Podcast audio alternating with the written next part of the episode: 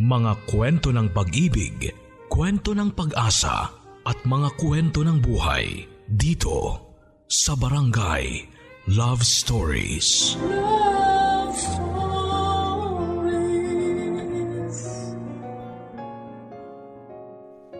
Sa buhay, posibleng maranasan mo ang lahat ng sakit, paghihirap at kabiguan pero ang mahalaga ay kung paano nagsilbing inspirasyon ng kabiguang yon para patuloy kang magsumikap para marating ang tutok ng tagumpay. Kasama ang mga minamahal mo sa buhay. Dear Papa Dudut, Matagal ko na pong gustong ibahagi ang kwento ng buhay at pag-ibig ko pero dahil sa sobrang dami ng pangyayari ay hindi ko masimulang-simulang gawin. Tawagin niyo na lamang po ako sa pangalang Clarice. Panganay sa kapatid kong kambal na sina Tommy at Toby. Saksi ako sa lahat ng mga pangyayari sa pagsasama ni na nanay at tatay. Kung paanong mula sa maayos ay nauwi sa miserable ang lahat sa pagitan nilang mag-asawa. Masaya naman kami nung una papadudot Madalas pa nga kaming ipasyal ni tatay noon sa park sa tuwing magkakapera siya. Pero mula nang masisante siya sa kanyang trabaho ay nag-iba na ang ihip ng hangin sa bahay. Madalas na silang magtalo ni nanay na noon ay buntis na. Malimit ko silang makitang nagsisigawan na tila pa pagmamay-ari nila ang buong lugar sa amin. At dahil nga sa musmus pa lamang ako noon ay idinadaan ko na lamang sa pag-iyak ang lahat. Namimiss ko na rin kasi yung dating masaya naming pagsasama bilang pamilya. Hanggang sa dumating ang isang araw na hindi ko makakalimutan papadudot. Nang gisingin ako ni tatay mula sa aking mahimbing na pagkakatulog. Bahagya ako nahawa sa tamis ng pagkakangiti niya sa akin. Ang buong akala ko noon ay maganda ang sasabihin niya sa akin. Pero nagkamali ako papadudot. Gusto ko lang sanang magpaalam sa iyo anak. Saan po kayo pupunta tay?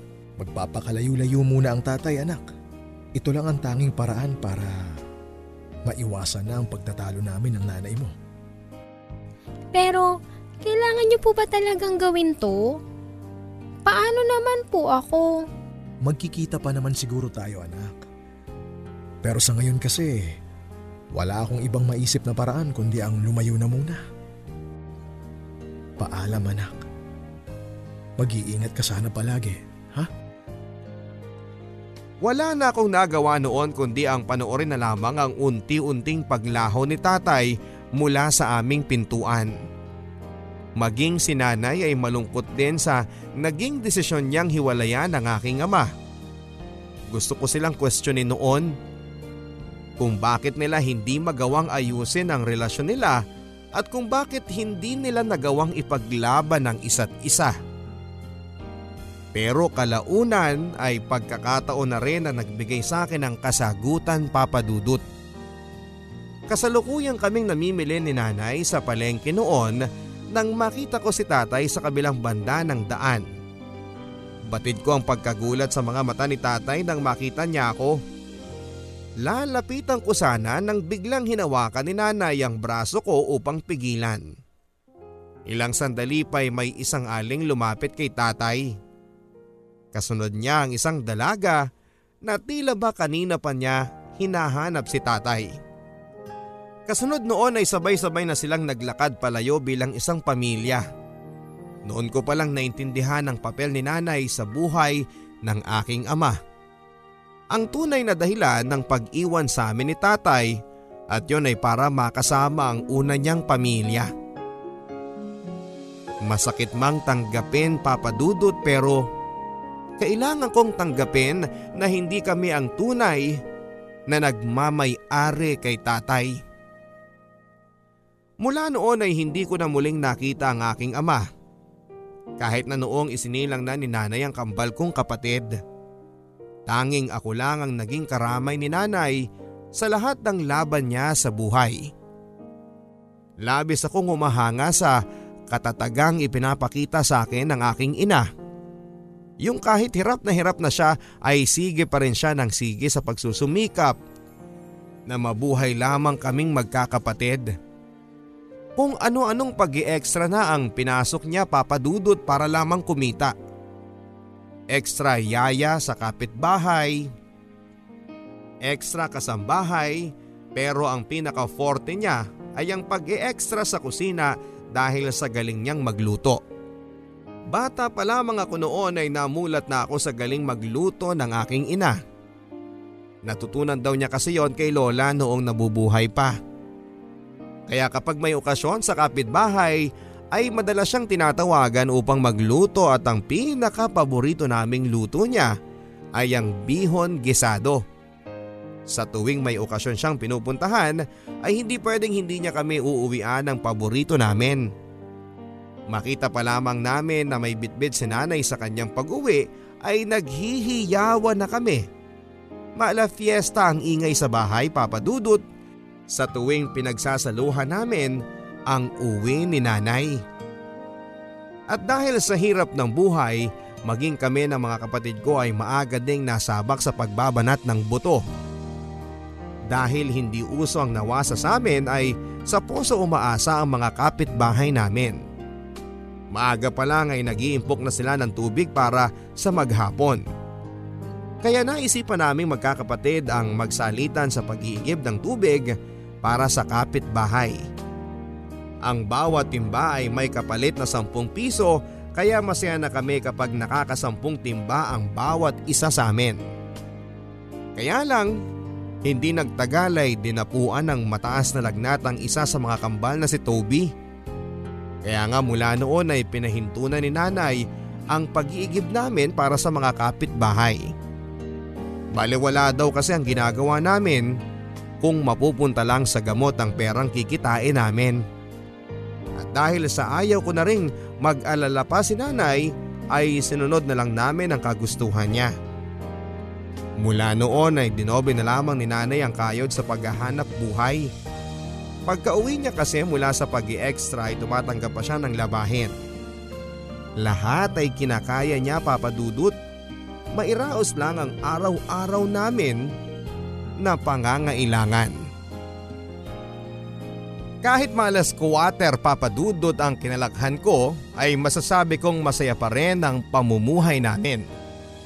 Hindi na bago sa amin ang pagtulong sa kapwa at pamilya na rin halos ang turingan namin sa isa't isa ng mga kapitbahay. Kapag wala kaming makain ay madalas nila kaming abutan ng sobra nilang pagkain. Wala din kaming permanenteng tirahan papadudot.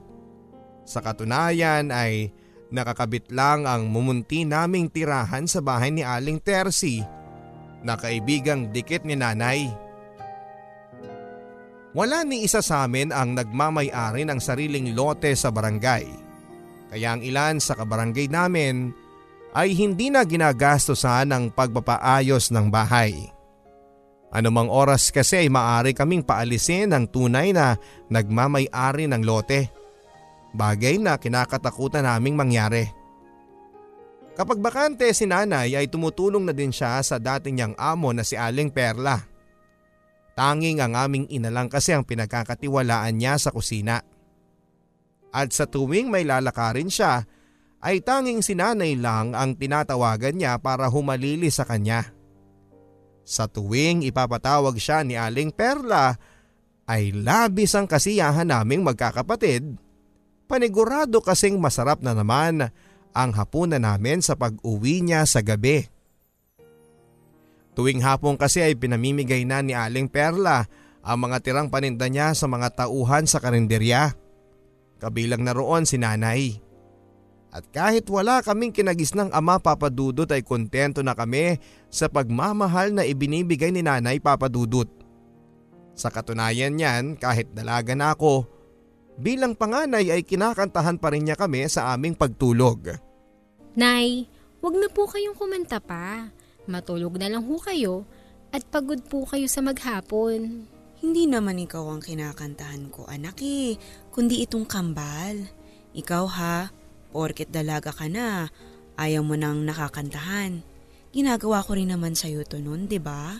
Hindi naman sa ganun, Nay. Iniisip ko lang din po kasi yung kalusugan nyo. Ay anak, kahit siguro ako na ang pinakapagod na ina sa mundong ito, kakantahan at kakantahan ko pa rin kayo. Dahil tsaka pa lamang ako makakapagpahinga kapag nakita ko nang okay na kayo. Sa kabila ng hirap ng buhay ay nairaraos pa rin ni nanay ang apat na taon na pagpapaaral sa akin ng high school, maging sa kambal kong mga kapatid. Sa kanya ko nga sinabit ang medalyang nakuha ko noong graduation dahil kung meron mang dapat gawaran ng award noon ay walang iba kundi ang aming dakilang ina. Kaso ilang araw makalipas ang pagtatapos ko ay tila laging tulala si nanay nang hindi na ako mapanatag ay minabuti kong kausapin siya. Noon niya kinuwento sa akin ang tungkol sa pagsasara ni Aling Perla ng karinderya. Kulang-kulang daw kasi ang mga papeles ng karinderya niya kaya pinagbawalan na siyang magbukas pa. Ang ibig sabihin noon ay mawawala na rin ang trabaho si nanay. Parang nalulungkot daw kasi siya dahil kung kailan magka-college na ako ay saka pa siya nawala ng pagkakakitaan. Ano kaya kung huminto na lang muna ako sa pag-aaral, Nay? Hindi anak, ayokong matulad ka sa akin na hindi nakapagtapos ng pag-aaral. Tingnan mo ko ngayon, wala akong mapasukang matinong trabaho dahil hanggang grade 2 lang ang narating ko. Oh, gusto mo ba yon? Pero ayoko namang namumblema kayo nang dahil sa akin, Nay. Mas mamomroblema ako kapag hindi kita napagtapos. Mag-aral ka, Clarice. Kahit para na lang sa mga kapatid mo. Tumatanda na rin ako, anak. Kaya habang nabubuhay pa ako, mag-aral ka lang ng mag-aral. At kahit hirap kami sa buhay ay nakita kong determinado si nanay na makapagtapos ako. Marami na rin siyang nilapitan upang makautang sa pagpapa-enroll ko at kahit nabibigo siya ay sige pa rin siya ng sige sa pagbabaka sakali. Hanggang sa isang araw, habang abala ako nagsusuklay ng buhok ko nang marinig ko ang boses ng maglalako ng tinapay na si Mang Fermin. Saktong nagugutom na kasi ako noon ng oras na yon kaya agad akong humagilap sa pitaka ni nanay. Sa pagbabaka sakaling may makita akong barya ay nabigo ako papadudot. Dahil lilimang 25 cents lang ang laman ng pitaka ni nanay. Nang matapat na sa bahay si Mang Fermin ay naisipan kong biruin siya. Mang Fermin, libre naman dyan oh. Kahit isang ensaymada lang po. Sige na. Ah, pasensya na, iya. Kailangan na kailangan ko lang kasing makabenta para sa anak ko. Ganun po ba? Teka, alam ko na. May naisip na akong solusyon sa problema ni nanay. Tama! Oh, nagsasalita ka na namang mag-isa dyan, nak. Nay, alam ko na. May naisip na po akong paraan para magkapera tayo. Ano po kaya kung magluto ka ng bihon, Nay? Tapos, tapos ibenta natin sa kapitbahay? Naku, anak. Babaratin lang nila tayo eh. Parang hindi mo naman kilala yung mga kapitbahay nating mga alaskador. Eh malay mo, Nay. Magustuhan nila, di ba? Sige na po. Subukan lang po natin. Sa ngiting tugon ni nanay ay nakakita ako ng pag-asang pagbibigyan niya ang pakiusap ko. Kinabukasan noon ay sinamahan ko siyang mamalengke ng mga sahog at nang makaluto na siya ay pinagtulungan namin ng kambal ang pagkarga ng bihon sa mga supot na malabo. Pagsapit ng alas 6 ng umaga ay nagsimula na akong magbenta sa aming barangay. Inisa-isa ko talagang katukin ang bahay-bahay sa amin para alukan ng bihon na pang-almusal. Dahil kasundo ko na ang karamihan sa kanila ay tinangkilik naman nila ang paninda ko papadudot. Meron ding tumatanggi pero mas marami pa rin ang bumibili. Nagulat pa nga ang ilan sa kanila nang makita akong naglalako. Parang hindi daw kasi bagay sa akin ang ginagawa ko, bagay na tinatawanan ko lang. Nang madaan ako sa parlolistang si Mamang Mario ay inudyok niya akong sumali na lamang sa beauty pageant kesa magpakahirap daw ako sa paglalako. Sa height at angking ko raw na ganda ay panigurado na panalo ako. Pag-isipan ko raw ng mabuti ang inaalok niyang oportunidad dahil paniguradong malaki ang maitutulong ng mapapanalunan ko. Alam kong tagilid ako sa mga sinasabi ni Mang Mario dahil wala naman akong perang pambili ng masusuot. Kailangan ko rin kasing ipaalam kay nanay yon at hindi ako sigurado kung papayagan ba niya ako. Pagkalabas ko ng parlor ay saktong nakasabay ko ang anak ni Mang Fermin sa paglalako niya ng tinapay. Hindi ko man alam ang pangalan niya ay kinausap ko pa rin siya. Pasimple ko siyang biniro sa kasipagan niya. Mas mainam na raw yun kaysa magmukmuk na lamang siya sa bahay. Ayaw kasi niyang nakikita ang kanyang ama na iika-ika sa paglalako. Kaya nagpresenta na lang daw siya na maglako. Agad akong humanga sa ipinakitang pagmamalasakit ni Jason sa kanyang ama. Parang nakikita ko lang din kasi ang sarili ko sa kanya papadudot. Hindi rin siya mahirap pakisamahan dahil bukod sa palabirong tao ay wala siyang ni anumang bisyo. Siya yung tipo ng lalaki na kapag ngumiti na ay hindi pwedeng hindi ka madala. Iba rin ang dating sa akin nang makisig niyang pangangatawan na parang sanay na sa pagbabanat ng buto. Yun ang kauna-unahang pagkakataon papadudot na humanga ako sa isang lalaki. Hindi ko alam sa kung papaanong paraan basta ang alam ko lang sa maikling oras naming nagsama ay lubos na niya akong napasaya. Nang maubos na ang paninda ko ay agad na akong umuwi para balitaan ang aking ina. Ganon na lamang ang gulat ni nanay nang makita niyang wala na akong bitbit sa aking pag-uwi. Bahagya pa siyang natawa sa pag-aakalang hiningi lang ng kapitbahay ang mga paninda ko. Pero nang ipakita ko sa kanya ang kinita ko ay nanlaki ang mga mata niya. Halos mapaluha siya papadudot at hindi makapaniwalang tatangkilikin ang mga kapitbahay namin ang luto niya. Napayakap pa siya sa akin bilang pagpapasalamat sa pagsusumikap kong makatulong. Yun nga lang, sa pag-abot ko sa kanya ng napagbentahang pera ay kusa din niyang ibinalik sa akin. Ipunin ko na lang daw ang bawat kikitain namin para sa pag-aaral ko. Nang banggitin ko naman kay nanay ang tungkol sa sinasabi sa akin ni Mamang Mario na pagsali sa beauty pageant ay biglang umiba ang mood niya. Ay, hindi anak. Mas matitiis ko pang mag-ulam ng mantika at asin kesa makita kang inilalantad sa harap ng maraming tao yung katawan mo. Marangal naman yun, Nay. Tsaka sayang rin kasi mapapanalunan ko doon kapag nagkataon. Anak, alam kong gusto mo lang makatulong sa akin. Pero Huwag sa ganitong paraan. Ang pag-aaral mo ang atupagin mo, Clarice. Mas matutuwa pa ako. At dahil sa nauunawaan ko naman ang punto ni nanay ay hindi na lamang ako nagsalita pa.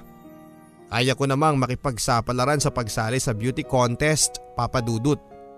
Naawa na rin kasi ako kay nanay sa tuwing kinakapos kami ng pera. Wala rin kasing kasiguraduhan kung magpapatuloy bang malakas ang benta namin ng bihon.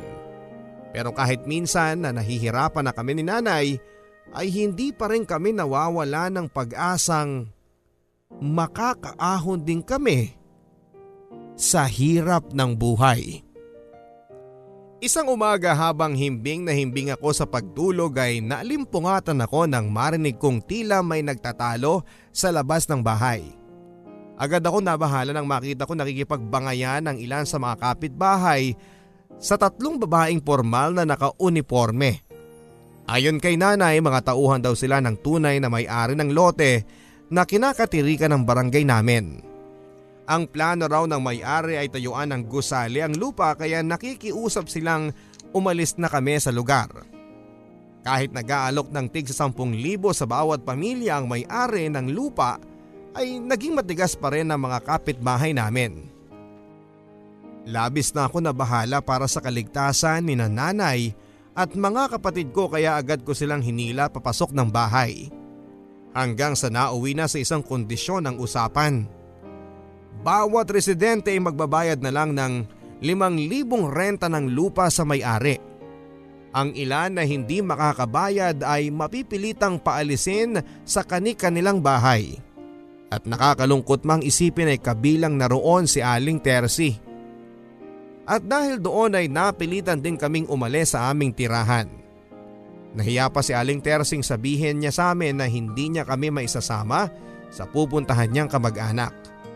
Hindi rin kami magawang tulungan ng kapitbahay dahil maging sila ay hirap din sa estado ng buhay.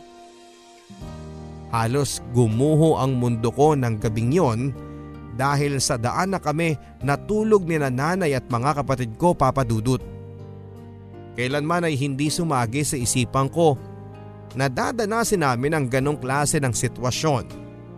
Parang hindi ko sila kayang panoorin na natutulog sa tabi ng kalsada. Noong ko palang napagtanto na hindi pala biro ang buhay ng mga pulubi na nagtitiis matulog sa gilid ng daan. Kailangan mong tiisin ang lamig at ingay ng mga sasakyang dumadaan sa pagtulog. Parang nawawalan na nga ako ng pag-asa ng gabing yon at wala din naman kaming ibang kamag-anak na pwedeng lapitan. Hanggang sa maalala ko ang minsang alok sa akin ni Mamang Mario na sumali na lamang sa beauty pageant. Siguro kung tinanggap ko na noon pa ang alok niya marahil ay wala kami sa kalsada ng mga oras na yon. Hindi siguro kami nanlilimos ng tulong mula sa ibang tao. Kinabukasan pagkagising ko ay agad akong nabuhayan ng loob nang nabungarang ko si Jason na kinakausap ang ilang kapitbahay namin na nasa tabi ng kalsada. Medyo naiilang nga lang ako dahil parang nakakahiyang makita niya ako sa ganong sitwasyon. Pero agad na nawala ang hiyang yon nang lapitan niya ako at kumustahin. Nakita ko kasi ang mga mata niya na labis ang pag-aalala. Agad daw niya akong inalala ng kanyang mabalitaan ng pagpapaalis ng ilan sa amin sa barangay. Muli ay nadala ako sa pinakitang pagmamalasakit sa amin ni Jason. Sa katunayan nga ay tila gumaan ang pakiramdam ko nang makita ko siya. Dahil damang dama ko sa sarili ko na may nakakaramay ako sa katauhan niya. Habang nag-uusap kami ni Jason ay biglang nagising ang kambal kong kapatid. Humingi sila ng pagkain dahil nagugutom na raw sila.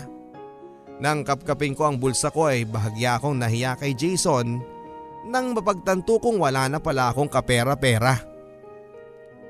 Gusto nyo ba sa bahay na lang kayo mag-almusal? Tamang tama, nagluto si tatay ng sopas kanina. Panigurado magugustuhan nyo ng mga kapatid mo Clarice. Hindi pa man ako nakakatugon ay naghiyawa na ang mga kapatid ko sa sobrang excitement. Maayos naman kaming pinatuloy ni Jason at ng tatay niyang si Mang Fermin sa bahay nila. Maging sila ay natutuwa din habang pinapanood ang mga kapatid ko na sarap na sarap sa kanilang pagkain. Batid ko sa kilos ni Mang Fermin na naaaliw siya sa mga kapatid ko. Magpapaalam na sana kami para makahanap ng matutuluyan nang bigla niya kaming pinigilan. Inalok niya kami na pumirmi na muna sa bahay nila bagay na sinang-ayun na naman ni Jason. Wala din daw kaso sa kanya kung iiwanan muna namin sa pangangalaga nila ang mga kapatid ko. Batid kasi ni Mang Fermin na sa kabila ng dinanas namin ay kailangan ko pa rin pumasok ng school at sinanay naman sa kanyang pinapasukan. Nang banggitin ni nanay ang tungkol sa kawalan niya ng trabaho ay saka naman sumabad si Jason. Tamang tama daw dahil nangangailangan sila sa bakery ng makakasama. Nang malaman yon ni nanay ay wala na siyang sinayang na pagkakataon. Kahit maliit ang sahod ay inaplayan na lang niya papadudot para lang hindi siya mabakante. Kung meron nga lang din akong mapapasukan na trabaho na tumatanggap ng estudyante ay mag apply din sana ako. Nakakaya naman kasi kung iaasa ko na lang sa mag-ama ang pang-araw-araw naming pangangailangan. At dahil sa nakatira kami kina Jason sa isang bubong ay hindi maiwasan ang magka magkailangan kami. Lalo na sa tuwing tinutulungan niya ako sa gawaing bahay. Parang hindi lang din daw kasi siya sanay na may babaeng gumagawa ng gawaing bahay para sa kanila. Hindi ka sanay no? E paano na lang kapag may asawa ka na? Ha? Asawa agad? Eh, hindi ko pa nga siya nililigawan eh. Kung pwede nga lang ngayon eh. Ha? Ngayon? Bakit? Sino ba kasing gusto mong ligawan? Sino pa eh di... Clarice, nakita mo ba yung salamin ko, anak? Saan ko kaya nailagay yun? Sa muling pag-alis ng aking ina ay pasimple pa akong natawa kay Jason. Halata kasing natakot siyang magtapat sa akin nang makita niya si nanay. Katatapos ng klase ko nang maisipan kong sadyain ang isang mall. Narinig ko kasi sa mga kaklase ko na may job hiring daw sa mall na yon hanggang sa makasalubong ko ang dati naming kapitbahay na si Mang Mario. Maging siya ay nagulat nang makita ako dahil matagal na pala niya akong hinahanap. Nang malaman niyang naghahanap ako ng mapapasukan ay agad siyang nabuhayan ng loob. Sakto raw kasing may kliyente siyang naghahanap ng gagawing modelo para sa magazine ng isang direct selling company. Kailangan daw kasi nila ng regular na model at ako kaagad ang naisip niyang ireto. May talent fee naman daw akong makukuha buwanan kaya sana ay pumayag na ako. Idediretso daw niya ako sa mismong regional manager na siyang kliyente niya. Malay mo anak, ito na ang sagot sa pangarap mong mayangat ang pamilya mo sa hirap. Balita ko kasi, malaki yan sila magbigay ng TF sa mga model. Talaga po? Sige po, sige po. Pero wag niyo po sana munang sabihin kay nanay ha. Titsyempohan ko na lang po siya. Hindi ko akalain na malaking kumpanya pala ang tinutukoy ni Mamang Mario Papadudut. Medyo naasiwa pa ako nang makita ko ang ilan sa mga kasabayang kong aplikante. Bukod sa mga magaganda sila ay magagara din ang suot nilang damit. Pero dahil sa tawag ng pangangailangan ay kinapalang ko na ang mukha ko papadudot. Inisip ko na lang na para yon kina nanay at sa mga kapatid ko. Sa kabutihang palad ay nakapasa ako sa interview at screening papadudot. Labis ang kasiyahan ni Mamang Mario dahil kailanman daw ay hindi siya nagkamali sa mga radar niya. Palabas na kami ng building nang makasalubong namin ang isang lalaking galante ang bihis. Maala artista rin ang kutis niya kaya napalingon talaga kami ni Mamang Mario sa kanya. Parang huminto ang mundo ko nang magbangga ang paningin namin ng lalaking yon papadudot. Yung kahit na nakasimangot siya ng oras na yon ay guwapong guwapo pa rin ako sa suot niyang shades. Ilang sandali pa'y namalayan ko na lang ang pagbatok ni Mamang Mario sa akin. Kakaiba lang kasi yung dating nung lalaki sa akin. Tapos ang bango-bango pa niya. Yun ba? Hindi ko kilala yun eh. Pero madalas nila siyang tawagin Sir Vince dito. In fairness anak, bagay kayo. Balita ko mayaman yung si Uncle ah. Naku, jackpot ka na kapag nagkataon Clarice. Ay, grabe ka lang sa salitang uncle, mamang. Sira. I mean uncle tawag sa lalaki may dating. Ito naman parang hindi millennials. Oo na po. Cute naman po siya talaga. Balita ko single pa yun, Neng. Kapag na-inlove sa'yo yun, ako, ikaw na talaga. Pak, may nanalo na. Sa yaman niyang yun? Papatol ba siya sa isang tulad ko? In my dreams, pwede pa. Well, wag malitin ang kayang gawin ng pag-ibig, darling. Naku, magugulat ka. Isang araw, kayo na. Sa pag-uwi ko papadudot ay agad kong problema ang pagsasabi kay nanay sa pinasukan kong trabaho. Hindi ko kasi alam kung ikakatuwa niya ba kapag nalaman niya ang tungkol sa pagmomodelo ko. Yun nga lang, nahirapan akong tsempuhan siya noon dahil mukhang hindi maganda ang mood niya papadudot. Makalipas ang ilang araw ay nagulat na lamang ako nang tanungin niya ako kung may nililihim daw ba ako sa kanya. Pasimple niya pa akong sinabihan na may tenga ang lupa at may pakpak ang balita kaya umamin na lang daw ako. Kabado man ako ay alam kong yun na ang tamang oras para malaman niya ang katotohanan. Anak naman, hindi kita pinalaki ng maayos para pagpiestahan lang ng maraming tao. Nay, modeling lang naman po yun. Parang isa lang ako sa magiging patunay na effective nga yung produkto ng kumpanyang yun. Pero anak, tingnan mo naman yung pinapasuot sa'yo sa pictorial nyo. Diyos ko, Ganyan na ba manamit ang mga kabataan ngayon? Nay, please, hayaan nyo nang gawin ko ito para sa atin. Isipin nyo na lang po na ginagawa ko po ito para sa mga kapatid ko. Sige na, Nay, please. Ay, nako. O siya, sige, pumapayag na ako. Pero isa lang ang pakiusap ko sa'yo, Clarice ha. Yang pag-aaral mo. Kapag nakikita kong naaapektuhan na yung pag-aaral mo, nako, alam mo na ang gusto kong mangyari. Ang huminto na ako sa pag-aaral, Nay? Hindi. Yang modeling-modeling na yan. Yan. Yan ang ipapahinto ko sa'yo. Nang makuha ko ng suporta ni nanay ay ipinangako ko sa sarili kong hindi ko hahayaang maapektuhan ng pagmomodelo ang pag-aaral ko.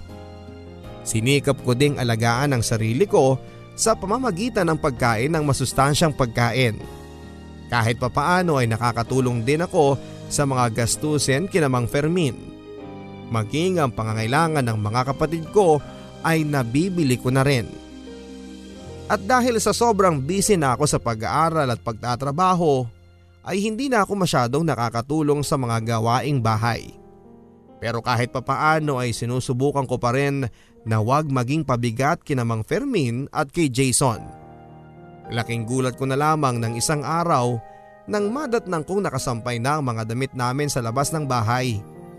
Sa pag-aakalang sinanay ang naglaba ay agad ko siyang hinagilap para sana pagsabihan. Pero laking gulat ko nang maaktuhan kong si Jason pala ang naglaba ng lahat ng damit namin papadudot. Pigil na pigil ang tawa ko nang makita ko siyang halos naliligo na sa mga bula ng sabon. Alam daw niya kasi na pagod na ako sa trabaho at pag-aaral kaya nagkusa na raw siyang tulungan ako sa paglalaba. Pero hindi pa pala doon matatapos ang pagpapakita niya ng the moves sa akin. Kinaumagahan kasi noon, bukod sa pinagluto niya kami ng almusal ay pinagbalot din niya ako ng babauning pagkain sa school. Kung hindi ko daw mamasamain ay gusto raw niya akong ihatid sa pinapasukan kong trabaho. Para hindi siya mapahiya ay pumayag na lamang ako. Tuloy ay hindi maiwasang tuksuhin kami ni Mang Fermin at nanay. Mukhang nagkakaigihan na raw kasi kami ang mga anak nila. Sa mga ginagawa ni Jason Papadudot ay hindi malayong mahulog ang loob ko sa kanya. Lalo na kapag tinatrato niya ako na parang prinsesa. May mga pagkakataon papadudot na sinusubok ako ng pagkakataon. Minsan kasi ay conflict ang oras ng pictorial namin sa oras ng klase ko. Pero kahit nahirap ay hindi pa rin ako sumusuko. Parang hindi ko yata kakayaning makita si nanay at mga kapatid ko na nagugutom. Kakatapos lang ng pictorial at meeting namin noon nang mapansin kong alas 10 na pala ng gabi. Paniguradong nagwo-worry na si nanay sa akin kaya agad na akong gumayak upang sana ay makauwi na. Kaso Pagkababa ko ng building ay agad ako ng problema nang makita kong blanco na ang daan. Walang ni isang tricycle ang dumadaan. Habang nag-iisip ako ng paraan kung paano makakauwi ay may isang sasakyang huminto sa tapat ko. Nang akmang lalayo na ako ay saka pa lang niya ibinaba ang salamin ng sasakyan niya. Ganoon na lamang ang gulat ko nang mamukhaan ko kung sino ang lalaking may hawak ng manubela. Walang iba kundi si Sir Vince. Ikaw yung bagong talent, right? Are you heading home? Um, yes sir. Ako nga po. And opo, pauwi na po. Sana. Wala ka na masasakyan dyan, miss. If you want, sabay ka na sa akin. Ituro mo na lang kung saan kita ibababa. Um, uh... Don't worry. You're safe with me. Ihahatid kita sa bahay niyo ng buong buo.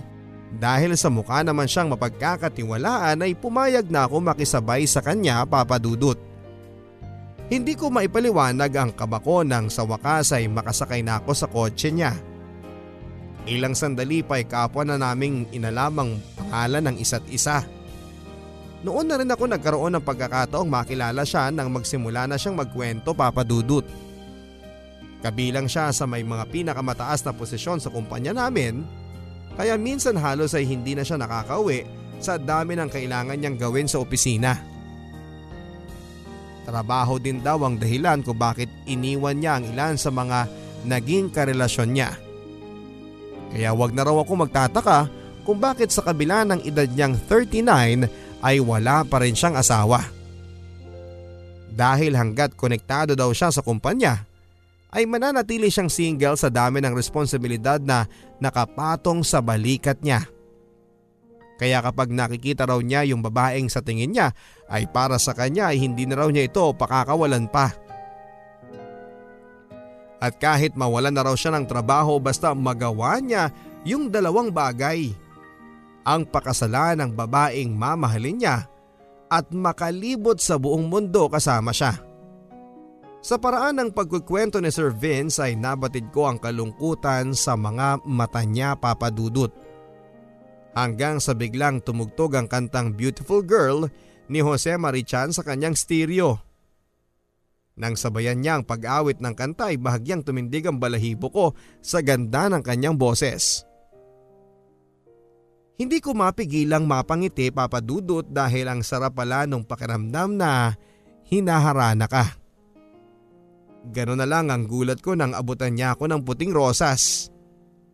Tila huminto ang mundo ko habang pinagmamasdan ko ang napakaamon niyang mukha habang kinakantahan ako. Maging ako ay nadala din nang mapansin kong inilalapit niya ang mukha niya sa akin para halikan ako. Clarice? Clarice? Are you okay? Huy, Ay, ako yun. Oo nga ako yun. Ano nga po ulit yun, sir? You know what? Nakakaaliw ka. Tinatanong ko kung saan kita ibababa. Iuwi mo na lang kaya ako, sir. Ha? Ano yun? Ang sabi ko po, dyan po. Oo, tama. Dyan na po ako bababa, malapit sa kanto, sir. Ang saya mo siguro kasama, ano? Anyway, here's my card. If you need something, just call me. Kahit ano pa yan, I'm always willing to help. I swear. Pagkaalis na pagkaalis ng kotse ni Sir Vince ay hindi ko inaasahan ang susunod kong makikita. Si Jason papadudod at kitang kita ko kung paano niya bulahin ang isang dalagang nakatambay malapit sa may tindahan. Kaya mula noon ay tila nadismaya na ako sa kanya. Sa asta niya sa babae ay tila ba sanay na sanay na siyang mangbola. Kaya mula noong oras na yon ay dama ko na kaagad na hindi tulad niya ang nararapat kong mahalin.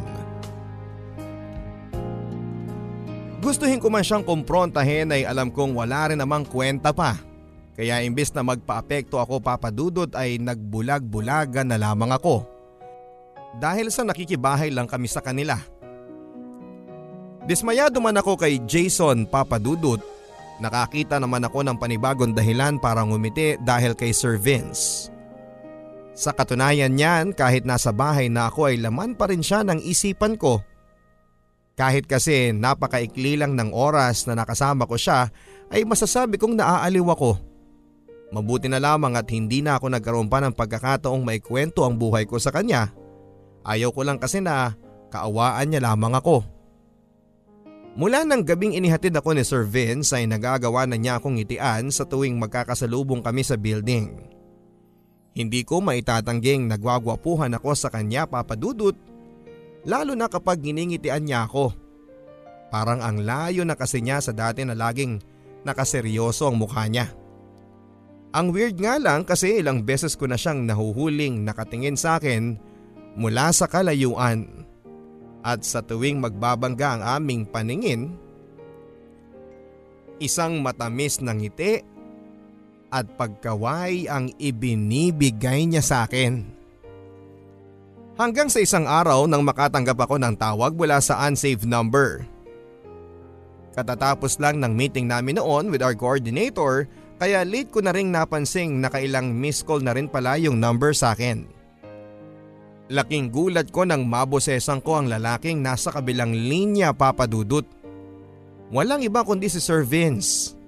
Ilang araw na rin kasi niyang hinihintay ang text ko mula nang iabot niya sa akin ang calling card kaya siya na lang daw ang gumawa ng paraan para makakontak sa akin. Eh di ba po, sabi niyo sa akin, In case na may kailangan ako, tawagan ko lang kayo. Eh, wala pa naman akong kailangan sa ngayon, sir. Ah, ganun? Bakit po pala, sir? Ano pong kailangan niya sa akin? Kailangan ko sana ng makakatuwang eh. Makakatuwang? Makakatuwang saan, sir? Kailangan ko ng makakatuwang sa buhay, Clarice. Pwede ka ba? Po! Seryoso ko, Clarice. Mula nung gabing hinatid kita, hindi ka na mawala sa isipan ko eh. Ilang beses ko na rin pinigilan ang sarili ko pero ikaw at ikaw pa rin ang sinisigaw ng puso ko. At parang hindi ko na mapapalagpas ang araw na to kung hindi ako magtatapat sa'yo. OMG! Ano ba to? Nananaginip ba ako? Gusto kita, Clarice. Ewan ko nga kung paano nangyari yun eh. Basta ang alam ko lang, mahal na ata kita. Ilang linggo rin akong pinagtyaga ang ligawan ni Vince at madalas niya akong mapangiti sa mga sweet messages niya. Hindi ko makakalimutan yung araw na sinadya pa talaga niya akong puntahan sa studio para lang kumustahin. Yung kahit na pinagtitinginan na kami ng mga tao sa loob ay wala siyang pakialam. Hindi rin daw siya nahihiya kahit malaman pa ng buong kumpanya na nililigawan niya ako. Kahit papaano ay batid ko namang suportado siya sa ilang mga empleyado. Minsan kasi sila pa ang nagiging daan para maibigay sa akin ni Vince ang mga regalong gusto niyang iparating sa akin. Masaya ako sa mga ipinapakitang pagpapahalaga niya sa akin at masasabi kong hindi naman siya mahirap mahalin, Papa Dudut. Halos sa kanya na nga umikot ang mundo ko mula noong magsimula siyang manligaw. Walang oras na hindi kami magka-text at magkatawagan. At dahil panatag na ako sa kanya ay naikwento ko na rin ang tungkol sa buhay namin. Dahil daw sa mga nalaman niya ay mas lalo daw siyang humanga sa akin. Sa katatagan ko at determinasyon na matulungan ang aking pamilya. Matagal na rin niyang gustong makilala si nanay at mga kapatid ko pero dahil sa takot ko sa magiging reaksyon ni nanay ay lagi kong pinagpapaliban ng pagpapakilala sa kanya. Ayon kay Vince ay mas mainam na raw na maipakilala na siya kay nanay habang nanliligaw siya para hindi na raw magulat si nanay kapag nalaman niyang may boyfriend na ako in case na sagutin ko na nga siya. Labis akong humanga sa mga sinabing yun ni Vince at mas lalo tuloy ako nakumbinsing tapat nga ang hangarin niya para sa akin. At yun nga ang ginawa namin papadudot. Sakto kasing magkikita kami ni nanay sa palengke nang ayain ko siyang kumain sa labas. Sa kalagitnaan ng pananghalian namin ay saka ko binanggit ang tungkol sa pagpapaligaw. Nung una ay nagulat pa si nanay sa mga nasabi ko. Pero nang iharap ko na sa kanya si Vince ay bahagya na siyang kumalma. Sa harap ko mismo ay hiniling ni nanay kay Vince na wag akong paiiyakin kapag naging kami na. Wala po kayong dapat na ipag-alala. Alagaan ko po ang anak ninyo at pangakong hinding hindi ko siya sasaktan. Hanggang sa makakita na ako ng tamang tiyempo para sagutin siya at yun nga ay noong ayain niya akong mag-dinner sa labas. Ganon na lamang ang hiyaw niya nang ipaalam ko sa kanyang mahal ko na rin siya.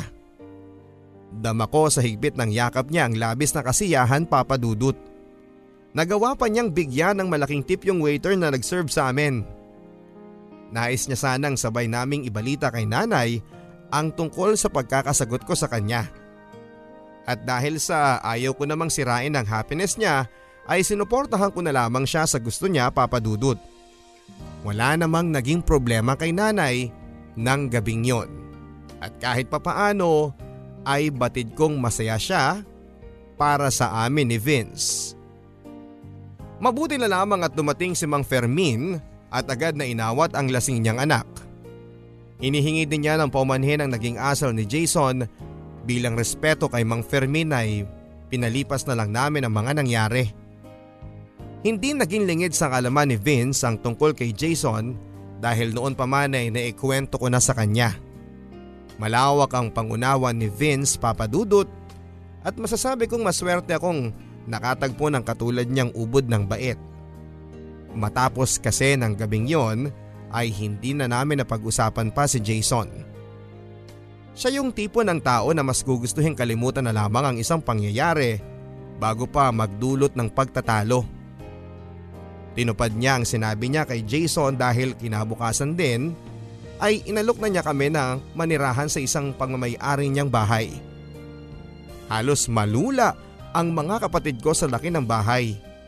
Maging si nanay ay hindi makapaniwalang sa ganong kagarang bahay kami lilipat ni Vince. Kakaibang kaligayahan ang naramdaman ko papadudot nang makita ko si nanay at kambal na sobrang saya. Sa kabila ba naman ng mga hirap na dinanas namin, sinong mag-aakalang mararanasan din namin na tumira sa magandang bahay. Labis ang pasasalamat ko kay Vince sa mga ginawa niya sa akin at sa pamilya ko. Dahil mas mahal daw niya ako ay mahal na rin niya ang mga taong mahal ko. Pamilya na rin ang turing niya kina nanay at sa mga kapatid ko. Pinahinto na rin niya ako sa pamamasukan sa kumpanya bilang modelo. Hindi rin siya pumayag na maiprint sa magazine ng kumpanya ang mga nakunang litrato ko. Wala akong masasabi sa respeto at pagmamahal na pinapadama sa akin ni Vince Papadudut. Mula nga noon ay siya nang naging katuwang ko sa pagbibigay ng kasiyahan sa aking pamilya. Nakakahiyamang aminin pero siya na rin ang sumagot sa pag-aaral ko. After graduation ko ay hindi ko inasahang may sorpresa palang hatid sa akin si Vince. Ang buong akala ko kasi ay dadalhin lang niya ako sa isang mamahaling restaurant bilang celebration sa pagtatapos ko. Pero habang nagkwekwentuhan kami nagulat na lamang ako nang bigla siyang lumuhod sa harapan ko. Wala akong ibang pinangarap kundi ang makatagpo ng isang babaeng mamahalin ako ng buong buo. Ilang beses na akong sumubok pero lahat sila ay binigulan din ako. At ngayon natagpuan na kita, dama ko sa puso ko na ikaw na nga ang matagal kong hinihintay. Kung kinakailangan kong mag-resign sa kumpanya, masigurado ko lang na hindi ka na mawawala pa. Gagawin ko, Clarice. Ang hinihiling ko lang ngayon ay sana, sana pumayag kang samahan ako hanggang sa pagtanda. Clarice, will you marry me? Pagkasagot ko sa kanya ng yes, Papa Dudut ay agad na kaming nagyakap ng mahigpit. Walang pagsidla ng kaligayahang nararamdaman ko ng mga oras na yon. Lalo na noong makita ko si nanay at mga kapatid ko na pumapalakpak para sa amin. Makalipas ang dalawang buwan ay matagumpay na naganap ang pag-iisang dibdib namin ni Vince Papadudut. At masasabi kong hindi lang siya ordinaryong kasal dahil talagang ginasasan niya ang napakahalagang araw para sa aming dalawa. Buong puso ay kapwa kami nanumpa sa harapan ng pare at nakakarami na mamahalin namin ang isa't isa sa hirap man o sa ginhawa. Ilang araw matapos ang kasal namin ay nag-resign si Vince sa kumpanya katulad ng ipinangako niya, nagtayo siya ng maliit na restaurant hango sa pangalan naming dalawa. At ang kinuha naming tagapamahala, walang iba kundi ang dakila kong ina habang sinusulat ko po ito papadudot ay nandito kami sa Switzerland para sa aming honeymoon part 8. Pangwalo na kasi ito sa mga napuntahan naming mag-asawa. Sa darating na July ay nakaschedule na ang aming pag-uwi dyan sa Pilipinas upang sunduin si nanay at mga kapatid ko. Plano kasi silang isama ni Vince sa France upang makapagbakasyon din. Sa buhay posibleng maranasan mo ang lahat ng sakit, paghihirap at kabiguan. Pero ang mahalaga ay kung paano nagsilbing inspirasyon ang kabiguang yon para patuloy kang magsumikap para marating ang tutok ng tagumpay. Hanggang dito na lamang papadudot at maraming maraming salamat sa napakaganda niyong programang Barangay Love Stories. Lubos na gumagalang ang inyong kapuso kabarangay, Clarice. Maraming salamat Clarice sa pagbabahagi ng iyong Barangay Love Stories. Kailanman ay hindi nagiging limitado ang pag-achieve ng ating mga pangarap, mga kapuso. Sa paglalakbay natin para makamit ang ating mga pangarap ay maari tayo makatagpo ng maraming tao. Mga taong pwedeng maging sagabal o mga taong pwedeng tumulong sa atin. At kung magkataon na makilala mo na siya, panghawakan mo ito at mahalin. Ang kwentong inyong napakinggan ay sa direksyon ni Michelle Batan. Ang Barangay Love Stories theme song na alaala ay kinanta po ni Jimmy Horado, ni Joe Peril at ni JB Ramos. Ako po si Papa Dudut sa mga kwento ng pag-ibig, buhay at pag-asa dito sa Barangay Love Stories.